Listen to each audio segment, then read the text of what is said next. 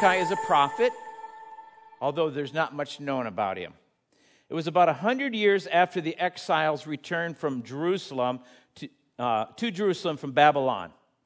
And guess who was probably the leader in Jerusalem at that time?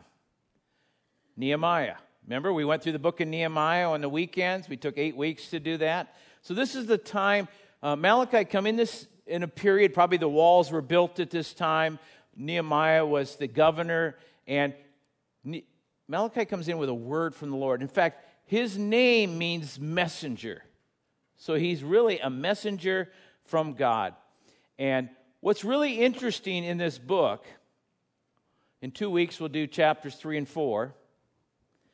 47 out of 55 verses have God speaking in the first person.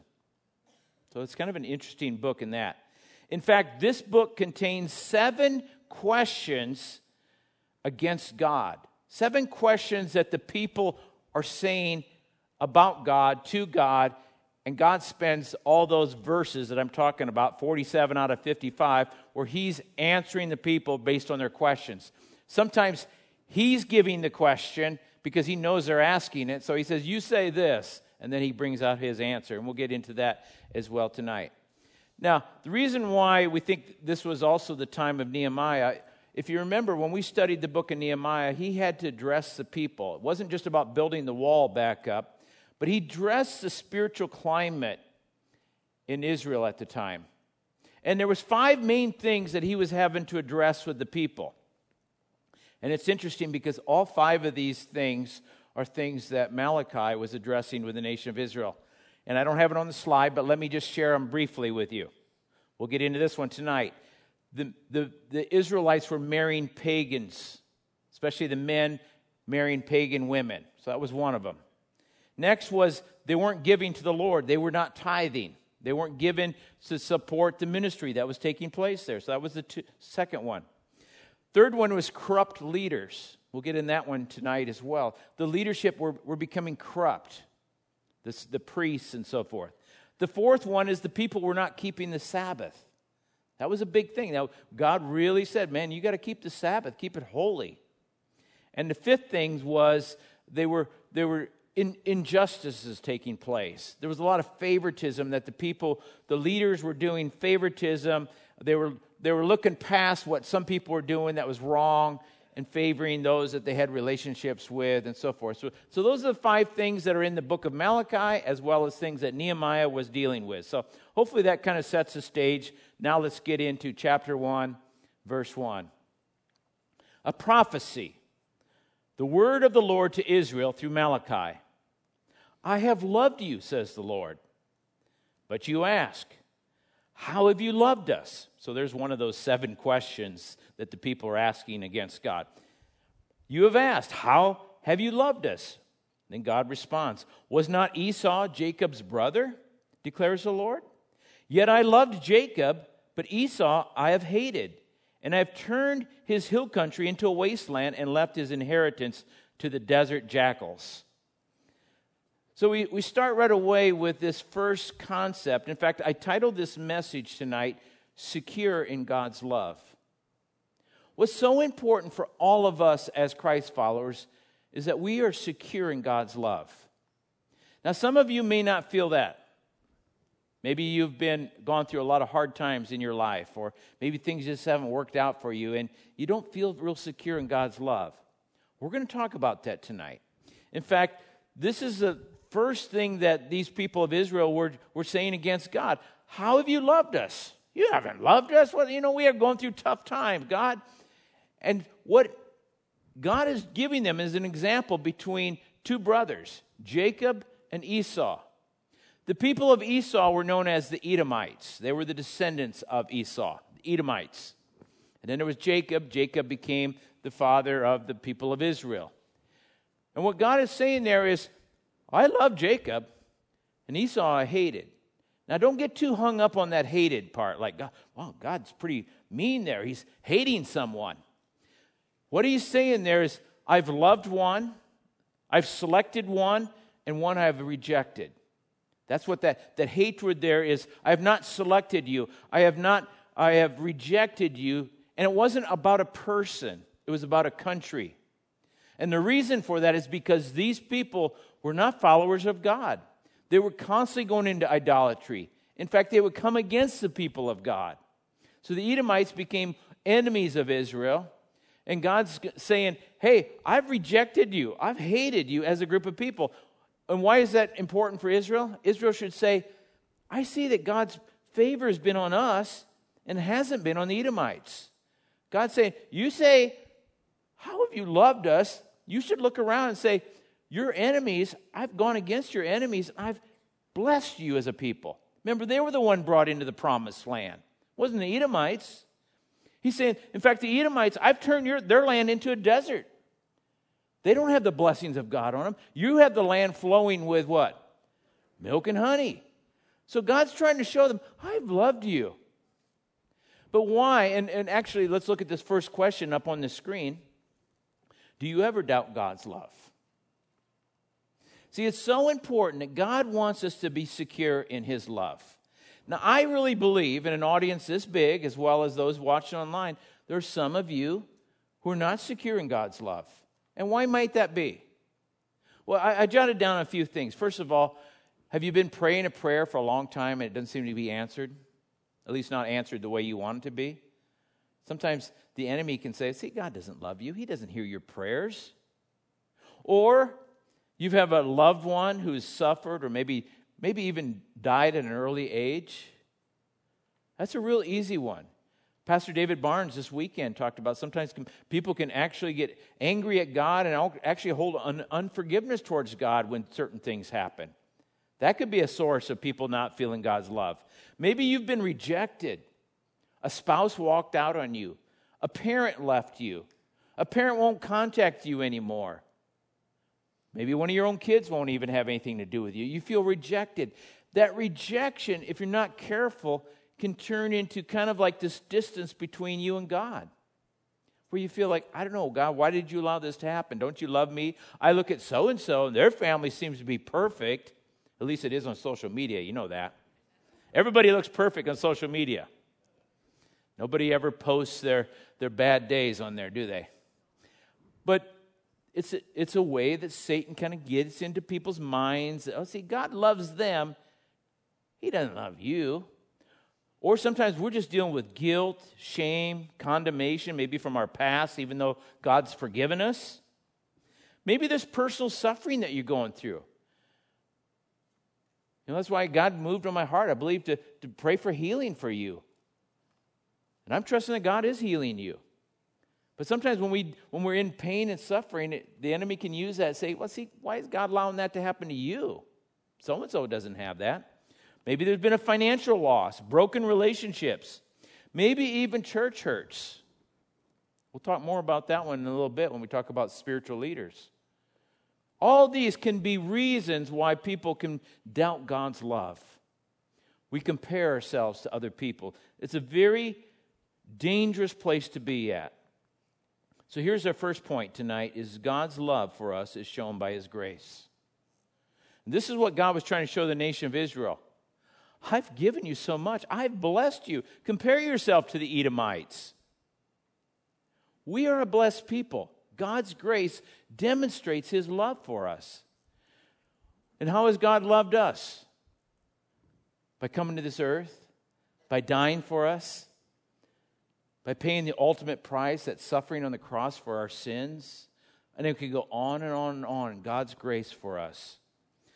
I, I heard this many years ago, and I, and I love to use this from time to time that the one who knows me the best, more than anybody other person, even my own wife sitting over there, the one who knows me the best, who's the Lord, loves me the most. Some, some of you think, well, if someone, if they really knew me, they probably would reject me. But remember this the one who knows you the most loves you. So be secure in his love. So now, let's, uh, let's keep moving on in the, uh, uh, the passage here. But before we do that, here, here's an important thing and why this is so important is that doubting God's love makes us question him when bad happens. You'll see that up on the screen. I hope it's going to come up. There it goes. Doubting God's love makes us question him when bad happens.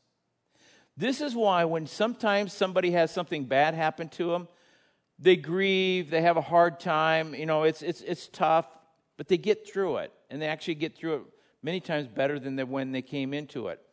But then there's another group of people that just completely fall apart. Maybe walk away from the Lord, walk away from other people. They just throws them in such a tailspin. And that's why it's so important for us to be secure in God's love. So let's keep moving on in the, in the story here, or in the message that God has. Verse 4. And I've got to take my watch off so I can watch the time since the clock isn't working in the back.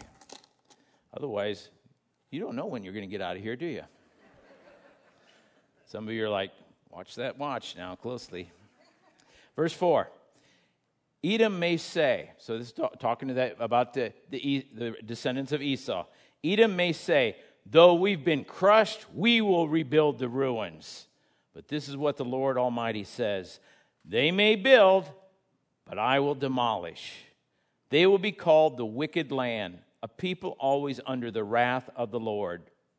You will see it with your own eyes and say, Great is the Lord, even beyond the borders of Israel. So, what God is saying there in that passage is that the Edomites, they're going to say, We don't need God. We'll build ourselves back up, we'll do it ourselves. And God's just saying, uh, They may try, but they're not going to win against me. They might build up, I'm going to bring them right back down. Now, Israel, watch and see. That should show you I'm loving you, I'm caring for you. This group of people, remember, Esau was the brother of Jacob. They came from Isaac, they had the same father. One God chose, loved, it says, one he rejected. It says he hated. It wasn't related to the individual, it was to the nation. So, what God is saying there is this Edomites, they become self reliant. And they're like the world that we live in today. You know, many unbelievers, they say, I don't need God. You Christians, you need like a crutch. If anybody says your Christianity is a crutch, you correct them and say, no, it's more like life support. It's not just a crutch, it's life support. I need it for everything. We do need God. But here's an important principle for us is that is our motivator in serving God must be in response to his love. See, once we get it down deep, we're secure in his love, our, that's our motivator for serving Him. This is the difference between oh, I have to versus I want to. If you're secure in God's love, then what's going to happen is you're going to, I want to respond back to God. He's loved me. He's given me so much. And see, this is what the, what the people of Israel weren't seeing. They weren't seeing this love that God had for them. And so they were kind of like ah, indifferent towards God. See, if we do a lot of good works, sometimes we can think, well, God owes me. I've done a lot of good works. Oh, boy, look at me, God. Or if we do a lot of bad, then we think we somehow owe God. Both of those are wrong. Here's the key I was forgiven much. He loves me so much. He's forgiven me so much. I want to love him back. I want to serve him back. I don't have to, I want to. And this is why this was an issue for these people. And you know what? If you get into the I have to, that's religion. That's legalism. The relationship is I want to. So that's why this is an important message. Well, let's keep going. Now it's going to kind of shift gears a little bit. Verse 6 A son honors his father, and a slave his master. If I'm a father, where's the honor due me? So God's talking to the people again about himself. If I'm a master, where is the respect due me, says the Lord Almighty? It is you priests. So now he's got a message for the spiritual leaders who show contempt for my name. But you ask, so here's another question How have we shown contempt for your name? Now God's going to answer them by offering defiled food on my altar. But you ask, don't you love how God's doing this? How have we defiled you? By saying that the Lord's table is contemptible. That contemptible just kind of means like there's no value there. You know, it minimizes the value. You take it too lightly. Verse 8, when you, and this is how God was saying they were doing it. When you offer blind animals for sacrifice, is that not wrong? When you sacrifice lame or diseased animals, is that not wrong? Try offering them to your governor. Would he be pleased with you? Would he accept you, says the Lord Almighty? So, what were these people doing? They knew they were in a sacrificial system, that they would bring their gifts to God, their sacrifices, sacrifices for the forgiveness of sin, sacrifices for the, for the work of the Lord to be given. But instead of obeying the law, which required giving like animals, you know, like let's just take a lamb, a lamb without blemish or without spots, you know, a perfect one. They would have one that's in really bad shape, maybe one that's going to die in a week or so. Well, let's give that one to the Lord. Do you see how that's legalism? They feel like they're going through the motions, they're going through it, they're, they're, they're giving, but they're not giving it with the right attitude. And that's what these people were doing. It's like they were giving something that was going to be worthless to them. Oh, we'll give that to God. And God's saying, you, you wouldn't get by giving that to your governor, you know, like as a tax, but yet you're doing it to God. You're showing me that you don't really even honor me in that respect. So God's calling the people out and he's calling the priest out on their lack of giving with the right attitude, the right motive. It's like giving God our leftovers. It's kind of like I heard a story one time of a man, he had two cows, and he told the pastor, I'm going to give, when I get ready to sell one of these cows, I'm going to give a cow to the work of the Lord in the church. And the pastor said, Well, which one is it going to be? He said, Oh, well, we'll get to it when we, when we get ready to take them to market, then I'll take care of it. Well, when the time came, one of them died, didn't get to go to market. Then the guy said to the pastor, I'm sorry, the one I was going to give to the Lord, he died. It's kind of like, a, you know, that was the one, you know, even whether, whether it was or not. It was just kind of like a, a way of saying, well, now I don't have, I'm off the hook. I don't have to give the other one to God. So we want to, here's the next point. Let's make sure we give God our best, and He is our priority. One of the things I learned on, and we'll get to this in two weeks when we talk about tithing, I learned from the very beginning of my Christian walk at the age of 20 to be a giver to God. I've never known my Christian life not to tithe. And God has blessed me incredible. And when I got saved, I was a college student working part time jobs to pay for my own college. Barb was the same way. We learned to give from a very beginning, and God has incredibly blessed us. You can never outgive God. But we don't give because, oh, I gotta give. Uh, we give because look what God's given to us. It's a small little token of, of appreciation back for all that He's done for us. So we never want to just give God our leftovers or feel like, oh, you know, I'm going through the motions. But now we're going to see how these priests, they really were misrepresenting God when they allow for this to happen. Why was this misrepresenting God?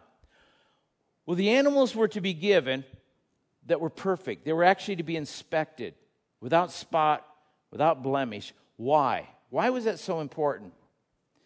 Because these animals given for sacrifices were representation of what was going to happen when the final Lamb of God came. Jesus came as a perfect lamb, the perfect one, without sin, no sin nature. He came as that final sacrifice. So these were foreshadowing, these, these animals that were given, it was so important that these weren't just roadkill given, okay? Like, oh, that thing died, let's go give that to the Lord.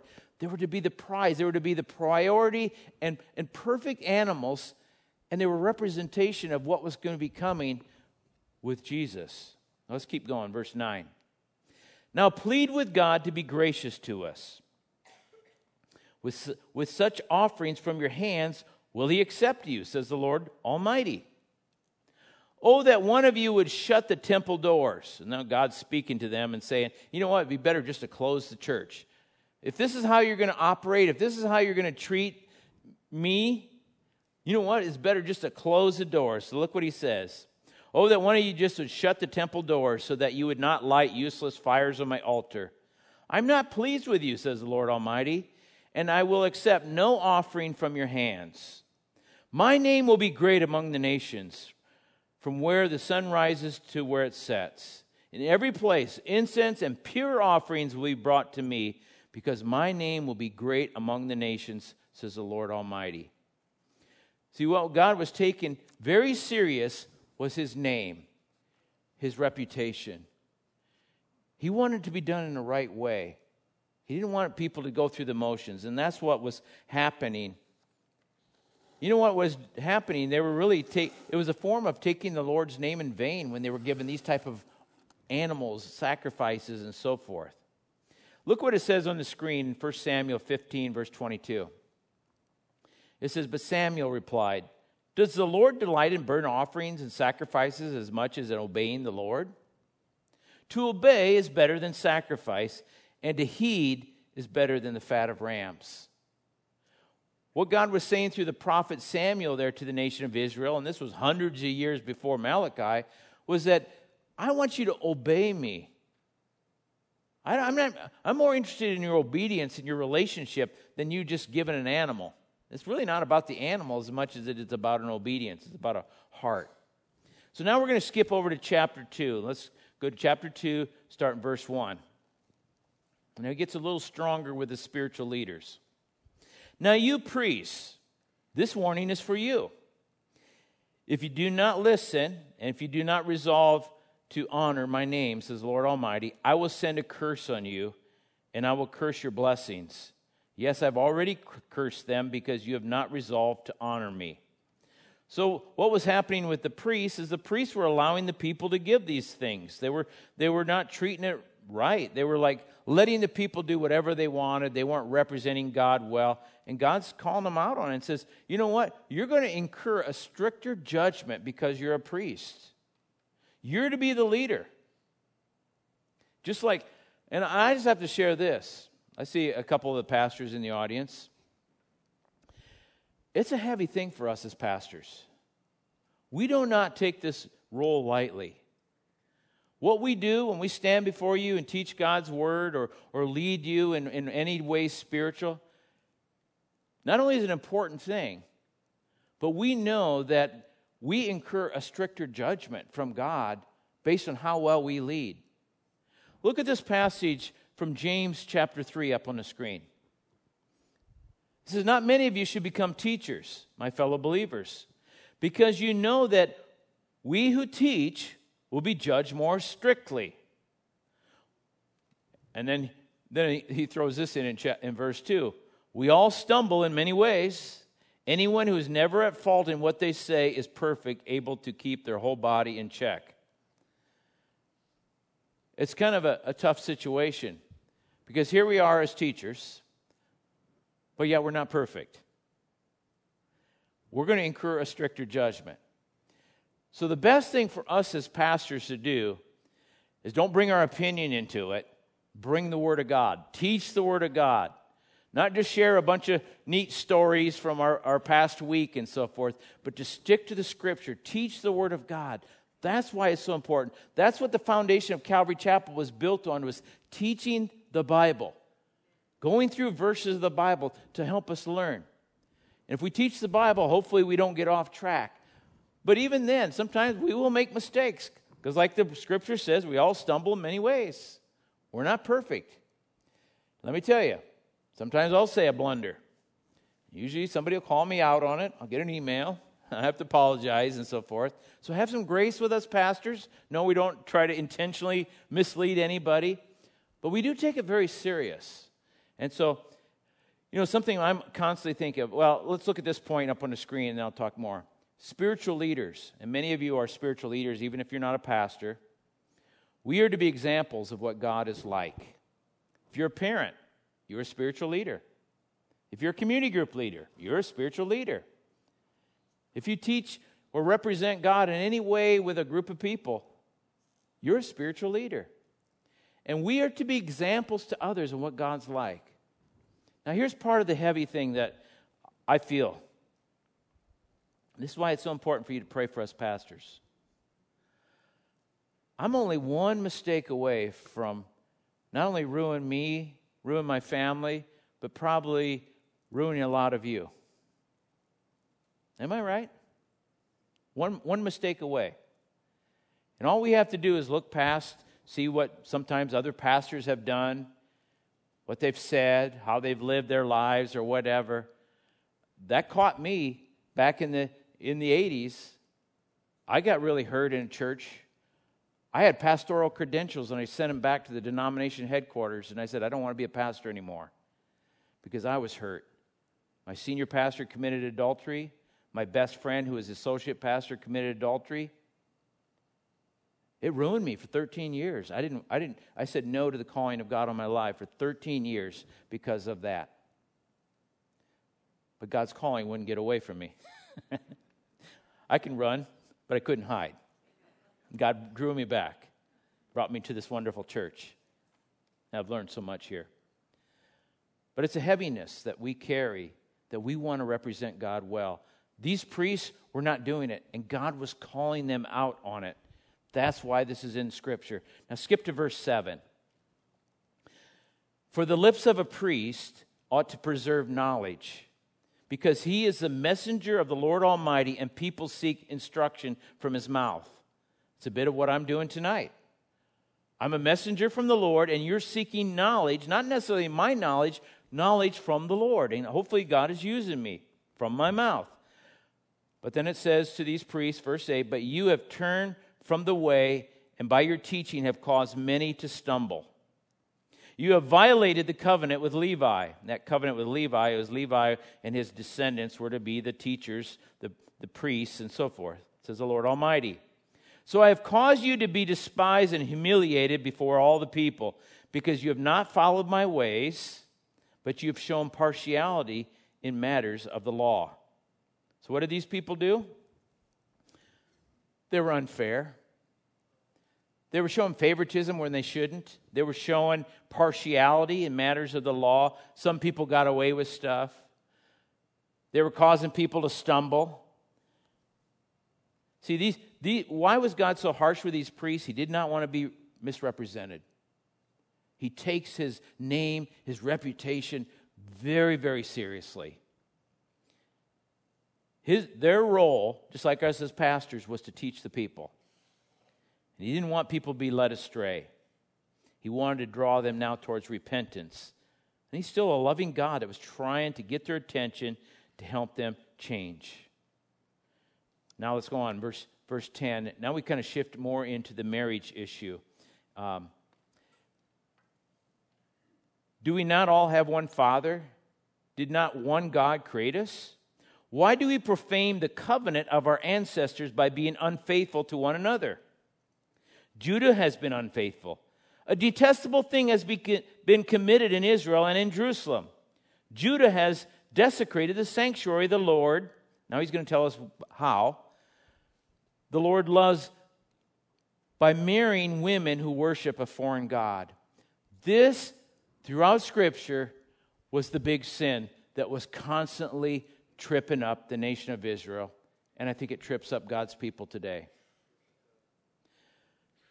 See, it's not about marrying somebody from a different skin color, a different nation, a different country. God's okay with that. What the problem is always is when you have a believer in Jesus Christ marrying someone who's not a believer, actually worships another God. It would be like you're a believer, you're single, and you meet this wonderful Muslim. Oh, we're going to come together and we're going to have this awesome marriage together. Never going to work. Two different religions, two different gods that people are following. This is what was happening with the nation of Israel. God wanted them to be pure in their relationships because why? Because these marriages would cause the people to stray away from God. It, they would mix and it was always, it would seem like it was always where they would go the way towards the pagan gods, not towards the God of Israel. So this is what he's calling them out on. Verse 11, the last part says, by marrying women who worship foreign God. Verse 12, and for the man who does this, whoever he may be, may the Lord remove him from the tents of Jacob, even though he brings an offering to Lord Almighty. So again, God's not as concerned about the offering as he is about the heart. He's saying, you know what? If that's the way you're going to be, I don't want your offering. In fact, you should just leave. You should leave this country if that's the way you're going to be. So here's the next point, and this is so important as we get into this topic of marriage for a moment, is that marriage is all about unity. It's always about unity. Amos 3 3 says, Do two walk together unless they've agreed to do so? A male and a female coming together, two becoming one. That verse is in three different places in Scripture. For this cause, a man will leave his mother and father, be united to his wife, and the two will become one. Unity.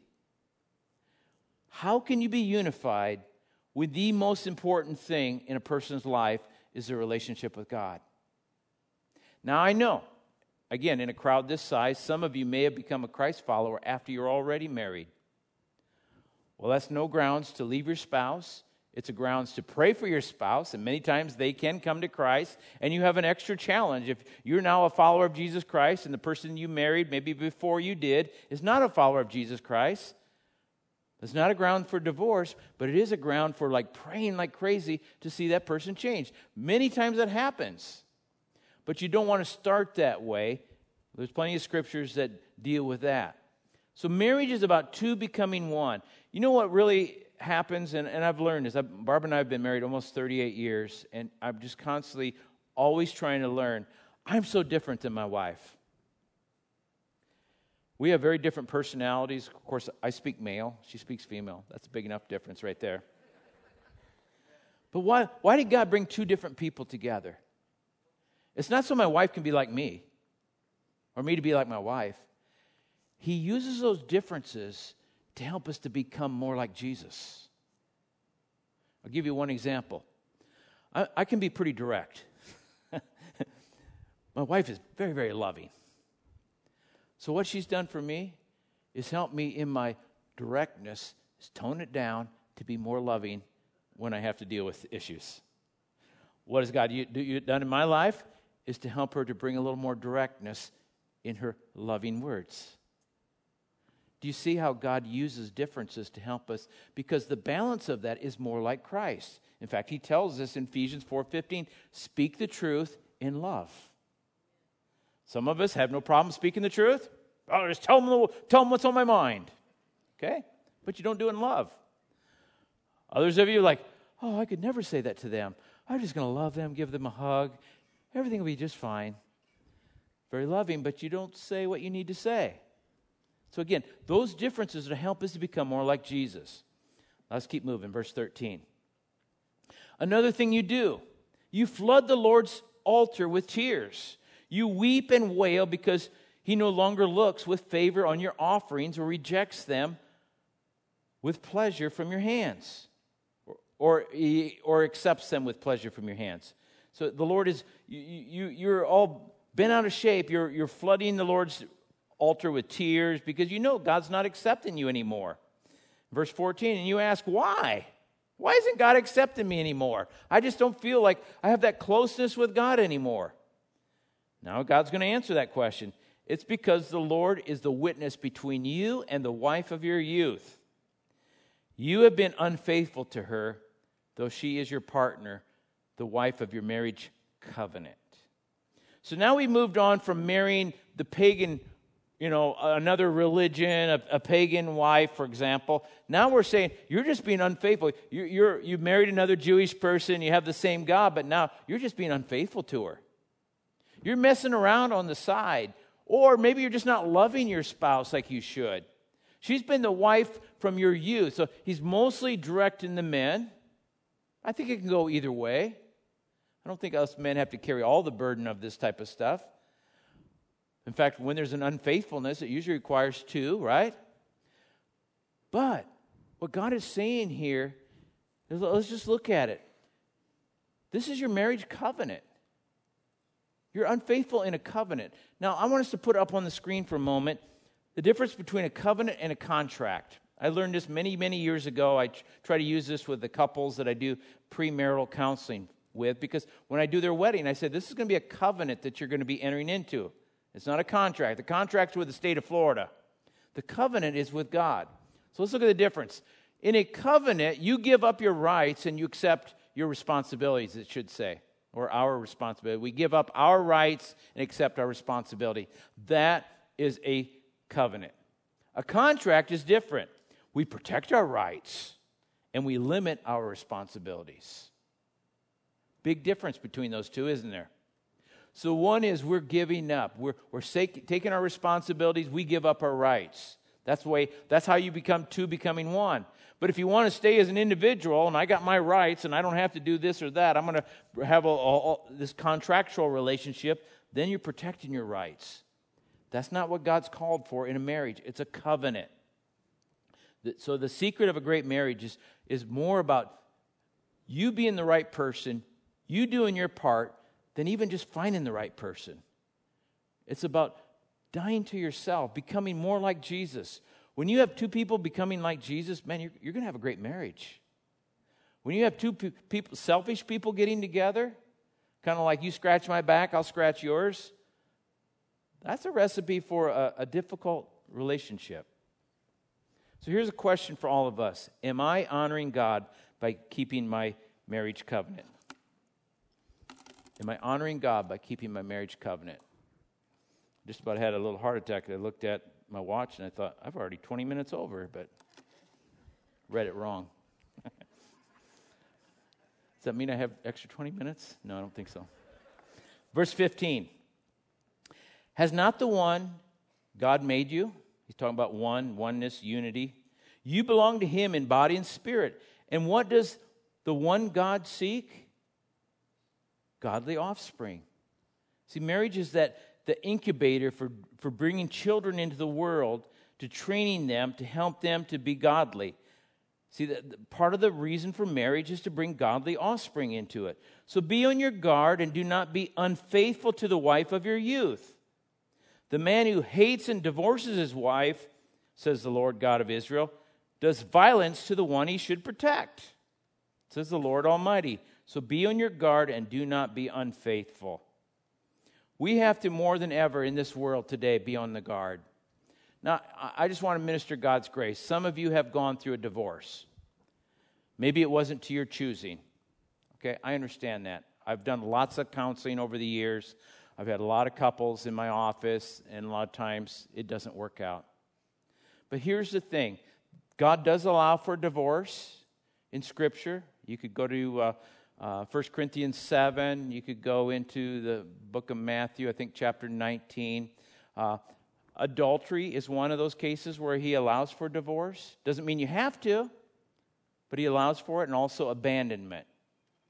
Now, abandonment can look many different ways. It could be where a person just completely leaves, moves out, or it could be severe abuse. That can be a form of abandonment.